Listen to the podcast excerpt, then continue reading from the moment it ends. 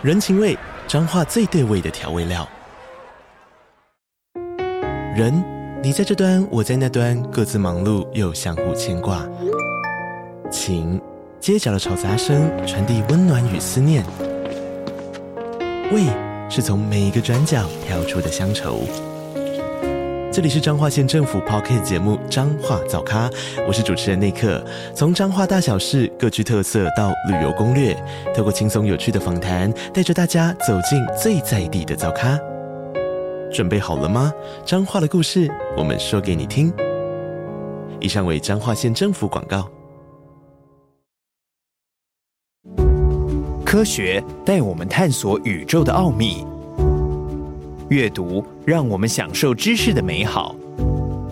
欢迎收听科普阅读。欢迎收听天下文化科普阅读。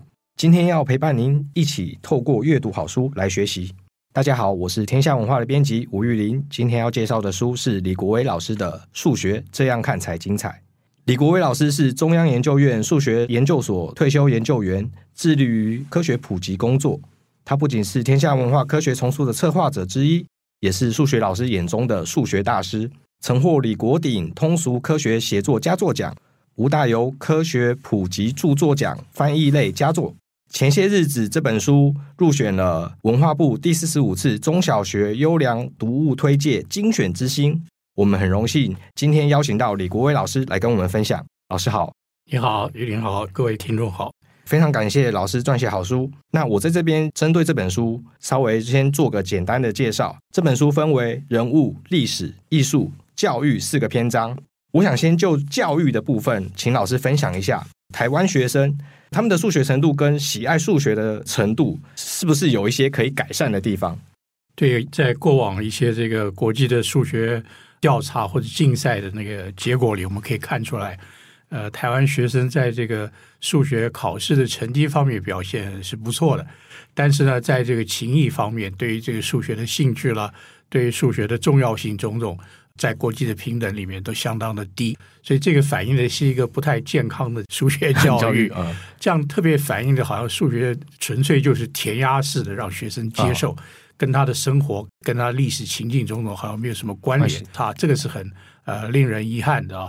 其实，假如我们把数学的教育能跟历史文化、社会各方面能关联起来，而不要要求在专业技术方面那么多的这个知识啊。嗯。特别是，其实很多人这个呃，感觉学那么多数学，其实到后来都几乎都没有用到啊。哎，是。所以我有一 一章专门讲，你一生最重要的数学课是小学的数学课。说老实话，你把小学的数学如果学得好，对于绝大多数的人。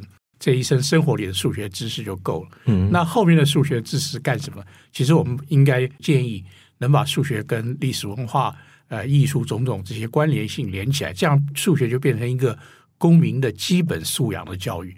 就好像我们一般人，我们也很喜欢音乐，嗯、我们欣赏音乐，是可是我们不见得懂得乐理啊，也不需要知道那么多音乐的理论的知识。如果我们把这个教育能调整成这样一个情形，是作为一个公民的素养。是从内在丰富你作为一个人的各方面的知识，你有这个素养以后，你看这个世界，你看这个社会，都有不同的这个角度，能有更深入的那个理解的话，这个数学教育可能是比较健康，也可能会比较让学生不觉得那么 讨厌的一个学科。嗯，那其实像第三篇是艺术篇嘛，嗯、那其实就提到了蛮多，就是像数学 math 跟艺术 art 对相结合的一些例子。对。对比方像呃莫比乌斯环就曾经出现在那种建筑的那个地板马赛克，它就是等于算是跟艺术做了一个结合，而且甚至搭配的那个神明又是时间之神，对，爱勇。那老师对于这种科学跟人文的融合啊，有什么看法？那一般人有什么方式可以去探究这两者的美？先说现在这个一般人怎么样探究这个美啊？其实我觉得台湾目前这个环境已经比从前改善了很多很多。因为我们现在其实很多的建筑里面就出现了很多几何的因素，嗯、那生活里面也有很多电脑带来的一些美学，所以电脑这个工具对于我们那个展现一些抽象的数学思维、几何空间的那些想象是非常非常有帮助的。从前的话，就是有的人脑袋比较适合这种抽象思维，能想象那些东西，但是现在有这个工具，就可以实体的你可以看到，还通过这个三 D 列印之类的东西。然后我们现在公共的展示场所。那些科学博物馆了、科学教育馆了，甚至中学老师们带动的一些这个学习的活动种种，比十几年、二十年前是丰富了非常非常的多。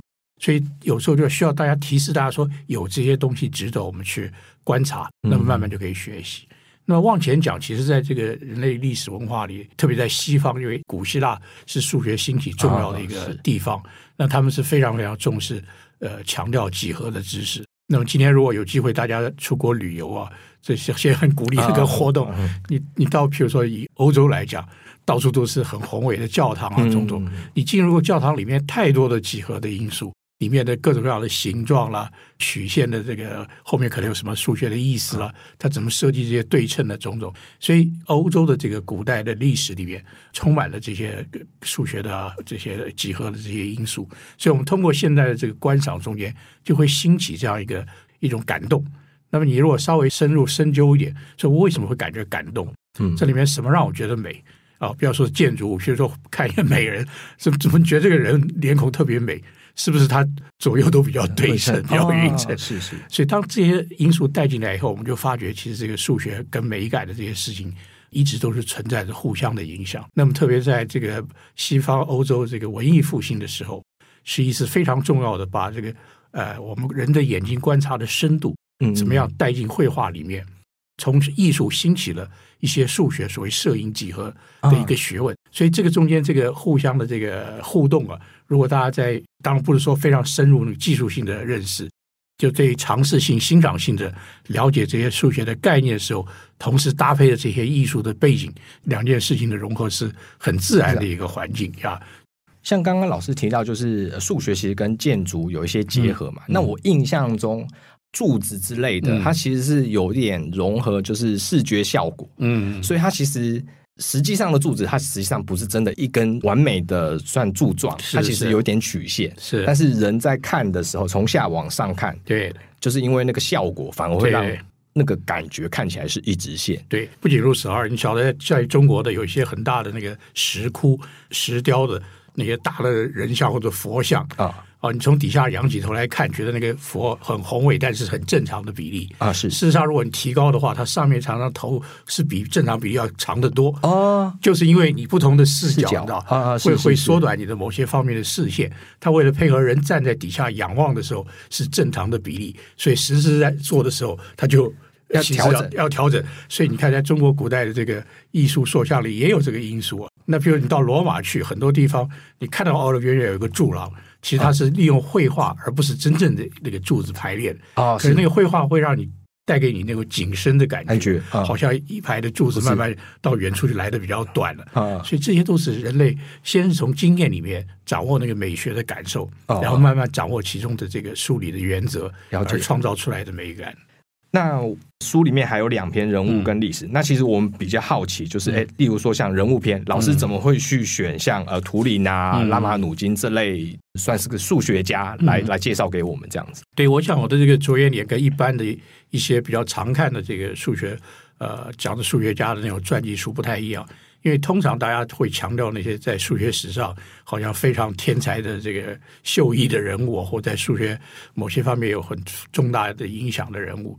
那我特别喜欢是说从一个比较非主流的方向。当然，我挑的这些人，他们的工作经过时间历史的考验以后，我们也发现他们是有重大的影响。可是呢，他不见得是像其他一些原来那么有名的数学家，嗯嗯譬如图灵也是最近二十多年。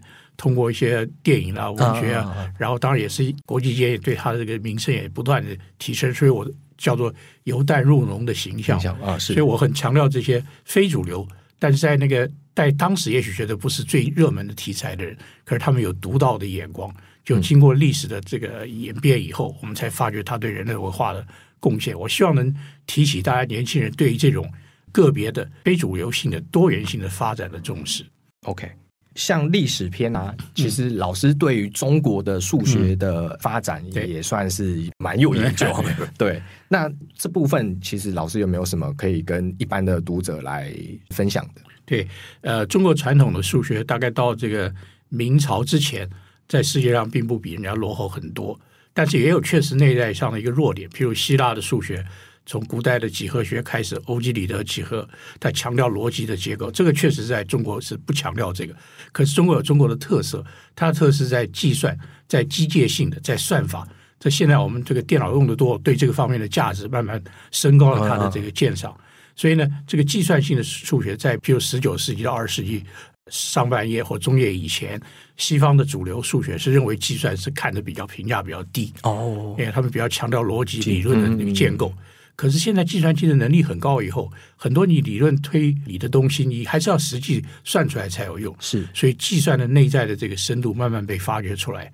因此，我这个历史片也是要强调，就是你要从一个不同的观点来看的话，那么中国这个计算的传统纳入一个全世界的一个对计算学兴起的这个脉络里看，它有它正当的这个文化的价值跟贡献了。嗯，那么另外一个就是西方因为重视逻辑，所以重视证明。那么他们以前也常常讲说中国数学没有证明，那其实我觉得这是某种程度的比较呃有局限的一种看法，因为证明其实基本上是一个合理的说服我们什么事实是真的，我们可以接受的。那这个方式其实是有各种的途径。欧几里得的几何原本那种逻辑当然是很严谨、非常好的一个高标准的做法。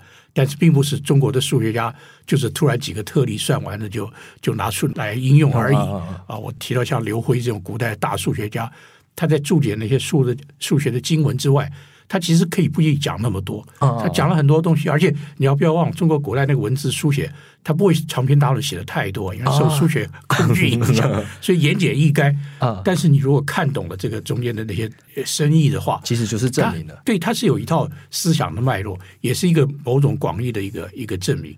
所以因此，我们提高了这些或者不同的角度看中国。传统的这个数学的贡献，当然这些古典的数学在现在当今当然也许不马上有什么用啊，除了那个呃计算性的思维也许有点帮助，其他也许没有马上的应用。可这个就是我讲，这我们把数学放到文化里，嗯，嗯，我们提高了一个鉴赏能力啊，然后我们有一个全盘的全世界的叙事，一个讲这个人类文明的发展。那么这个中国的文明就是它有另外一个不同的角度，一个另外一个种特色，什么事情就两只脚走路。逻辑跟计算两个平面的平衡，嗯，会让我们更丰富看这个事情。更何况计算机的影响，使得计算这个东西，我觉得慢慢会从传统只是数学里的一部门，会逐渐独立变成一个独立的这个学科。啊，哎，就好物理化学从前在西方都是自然哲学的一部分啊。随着它的认识深入，就一个一个分化出来独立的学问。对对对。那我现在预言就是说，计算会从数学里慢慢独立出来。啊。在艺术篇章里面啊，我有一个就是折纸这个题目，其实我也蛮好奇的，因为其实像前一阵子，我记得太空观测器嗯。要发射到太空，然后也是因为靠折纸这个技术，对，然后才让它的就是可以很顺畅的从一个小小的容积，然后慢慢扩张成原本应该有的那个样貌，这样。对。这个东西是非常有趣的一件事情，因为我们小时候大概都会玩过折纸，是，可是把它只当一个童玩嘛。啊啊！我我从前也是小时候玩过，后来就丢丢在一边了的。大概到大概十几年前的时候，比较有机会接触到这个国际上折纸。先是我看到一些艺术方面的发展，嗯，那么艺术方面发展是在大概一九五零年代的时候，日本出了一个这个折纸大师啊，是叫吉泽章。那么他把这个折纸的复杂程度。完全带高一个非常高的水平了，而且还发展了把这个纸张稍微弄湿了以后湿折法，折出来东西更是栩栩如生。所以受到它的刺激啊，呃，西方在美国跟在法国有些是从艺术眼光开始就折出来非常这个令人惊艳的一些作品。那么这些作品以前难以想象，它是完全用一张纸，只是用折叠而不用剪裁，也不用粘粘贴来得到的东西。所以一旦这个东西提升了以后，人类很多事情都这样。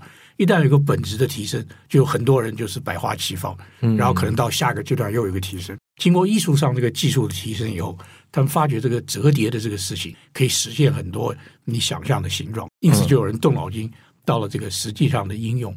NASA 要向外太空放这个一个很大的天文望远镜，他希望这个望远镜的直径非常的大。可是如果像一般传统的这个。大家晓得的那种望远镜筒状的话，塞不进去，塞不进去，你那个火箭要多大，对不对？所以他们利用折纸把它这个呃反光板折叠起来，然后上去把它打开来。但这中间其实还牵涉到很多这个困难的问题，比如你怎么自动的让它打开来？哦、是你玩一个小孩的折纸的那个童玩也一样，你折起来容易，你打开来你看你怎么打，哦、你什么顺序啊？对不对？哦、然后打开来再折起来又是怎么样？所以就带来一系列的这样问题。但是有了这些启发以后，后来譬如说汽车的安全气囊哦，安全气囊怎么折叠到那个里面去？哦，才不会让卡住这样呃，不会卡住，在一一瞬间就要全部打开来啊。譬如说我们现在这个血管如果有点堵塞啊，要有一个那个支架进去啊，那个支架要进去的时候是要弄得很小，啊到定位以后它要打开来啊。结果他们发觉利用折纸的概念，那个支架的的效果会比从前传统的来的更好。诸如此类啊，这个在这个各方面的应用啊。最近这个差不多二十年，简直是匪夷所思的、哦、超前的的快啊！不断的在发展，哦、甚至有些呃很简单的，有这个概念用了以后都蛮好的。不知道大家有没有注意到，其实日本有一种啤酒牌子哦，它的罐装有点这样多边形的横纹。哎，你喝完了，一压就会压扁，哎、那个也是折折纸的概念带来的折叠的形式啊。那这么大概这个十五年前左右吧，我开始接触这个，然后就有机会。在譬如建中啊，或者一些呃老师的那个学习团体里面介绍这个概念，然后就引起一些那个中学老师们的兴趣，嗯，然后他们真的很对这个非常的投入啊，从南到北都有，他们有自己的社团。据我的了解，目前我们这个中学老师的一些折纸团体折的水准已经非常非常高。另外，我们也有一位叫做苏苏啊女士，是护士出身。但他因为陪着病人的时候拿那个包药的包袋就折纸，就折上兴趣，对，就开始折上兴趣以后，然后就疯狂的投入啊。当然他现在已经都离开工作啊，是退休。可是他只是多少年累积下来，他的折纸水平已经到世界第一了。那然后我们台中也有一位大师啊，他们折纸的都其实都到世界的水平。那另外我们还有台大毕业的校友。呃，在美国留学的时候，他跟了一个世界顶尖的这个，不仅是自己折，而且会设计，后面有计算机理论设计这个折纸图样的一个大师学习。那他回来台湾以后，自己还发展了一套设计折纸折纹的软体啊。所以，其实我们在这个台湾社会里，有些人这方面已经到了这个世界的水平了。我们可以拭目以待，会有相当精彩的未来的创造产生的。其实，其他的我记得好像。魔术方块是不是好像也台湾在这方面的研究也算是小有地位这样子？就魔术方块是呃其中一类的这个游戏啊，以这种旋转式的这个方块，啊、我知道是这个台师大、啊啊、这个数学系郭君义老师。啊是是是他是这个国际这个关于这个魔术方块比赛在台湾的认证的人啊，是啊，所以他是很有水平的。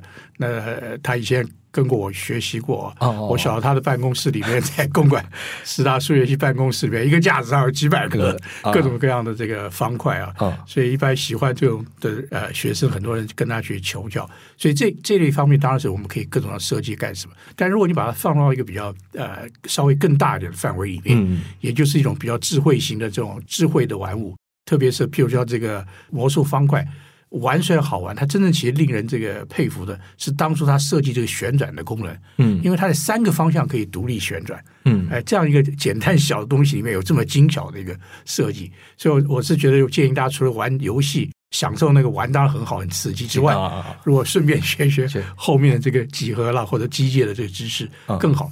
那么在这个脉络里面。其实这种益智型的数学游戏，譬如我们传统就有所谓叫孔明锁啊，是六六根木杆 呃插在一起啊，啊你打开很不容易，打开来弄进去更难啊。然后你看就是那六根小木条，但它实际上有千变万化，有各种各样的六根小木条。对，那所以像沿着这个方面的设计，其实在国际间有相当的这个社群啊，这个很多的人要不断的这个去研究，而台湾呢有一批也是基本是老师啊或学校、啊、学校的这个教授。也有年轻的朋友们、小朋友喜欢这个东西，或者艺术家。过去三年是因为有疫情影响啊，今年好像恢复。其实他每年夏天有一个这个台湾的这个 puzzles 这种益智游戏玩具的聚会，各把自己的宝贝拿出来，来互相来这个切磋琢磨一下呀。所以，我我想就是我们从一个游戏玩，享受它的玩，看它的艺术，到它后面的设计，放在这样一个一层一层扩大的脉络里面去，就。发现这个东西绝对不是玩物丧志啊！是啊。最后我请教老师一个问题，因为其实台湾还是算是有蛮大一部分的人，其实还蛮恐惧数学。是，那这些人身为父母之后，他们其实也不太晓得怎么去教小朋友数学。是，那老师有什么建议说可以克服这种困境？我觉得就是看轻松点，可能第一个重要。啊、嗯呃，这个真正数学学得好或者走专业的数学家，你确实需要点天赋啊。是，但是我们大部分人不是到那个层次的天赋，对不对？嗯我们大部分人如果是教育的呃环境适当的，都可以发展到相当程度的一个数学能力。嗯嗯。因为其实小朋友，比如刚开始的时候，幼稚园或者一年级、二年级小孩，他们不知道恐惧数学的。只是 跟着数数数字，或者玩玩各种形状，所以人类这个大脑天生并不是一定恐惧数学啊。是这恐惧常常是因为教育环境里的挫败。因为小孩的学习中间如果一直没有得到正面的鼓励，而是挫败的话，当然会回避那个题材啊。是，特别是在我们这个东方或者中华文化环境里面，我们对小孩的学习是鼓励的层次少，经常是责备他为什么没有求全啊。这个求全精神其实。对教育来讲，我觉得其实蛮不好的。嗯，因为人的学习，特别是困难的题材，要有相当精神的自信力啊！你要有那个勇气面向了困难的。我就说带跟学生带学生跟学生讲，就好像练武术一样的啊！你看那个一个墙，你脑袋要撞那个墙，你有那个信心，一头撞过去，墙倒；你心一软的话，你脑袋就破了。破了。所以建立信心很重要。所以家长在小朋友开始学数学的时候，是多一点正面的鼓励。当他有挫折的失败的时候，你应该把它看作是很自然的，因为这是很难的东西。是，是，是。但他有成绩的时候，你要积极的正面鼓励，这样他就会慢慢累积这个信心，他就会主动越来越有勇气去克服这个困难。然后呢，我觉得数学这个东西确实是要有他自己慢慢脑科学也不知道为什么，就说你懂，就突然就好像像。那个电灯泡亮了，对，房间就亮起来一样，你就懂了。就好像原本没通电，然后现在哎，突然通电了，开窍了。这个过程，我们大脑里面一定有一些生理的过程，可是现在脑科学都不知道是怎么回事。哦、所以你想找到那个开关，这样就点亮就学会，那目前来讲是不可能的。嗯，所以我们必须要有个耐心，等待它慢慢到那个情况，然后有一个烘托一个环境，大家在一个互相鼓励的，或者甚至稍微有一点点竞争，但不要过分的啊竞争的环境里面。来学习，当然，现在面对有些升学种种的压力，这个也不是我们个人马上就能排除这个事情，也不是说有什么这个万灵丹一吃就可以解决了。是，但是我觉得，就是说不管那个是怎么样，假如你在家庭的环境里面有一个正面鼓励的这种一个宽松的精神，让小孩子慢慢发展这样抽象的能力。嗯嗯，嗯，特别是抽象能力还跟你年龄有关啊，那年龄不到，你要太早想要去，是一点没有好处的。对呀，但这个是我觉得这些是基本。所以基本做到了，那么它是不是能影响这个数学的发展？那就静观其变，静观其变，静观其变。对，因为我印象中，我好像也是呃，早先，例如说像一些代数啊，x y 啊，嗯、那个其实在国小好像是用框框代替嘛。对对对，我那个时候光那个框框我就卡很久。是是，对。其实是不是有时候觉得这个太早用框框，只是把变数换一个面貌来是来骗小朋友，不见得很合适。其实更早是应该输入语比较直觉的一种对数字的理解。所以，事实上有些这些，特别是家长又觉得自己学过更多的啊，反而揠苗助长啊，这个是违背这个数学认知的自然发展。今天节目就先到这边，很开心可以跟您分享《数学这样看才精彩》这本科普书。谢谢国伟老师，谢谢大家，感谢您的收听，我们下次见。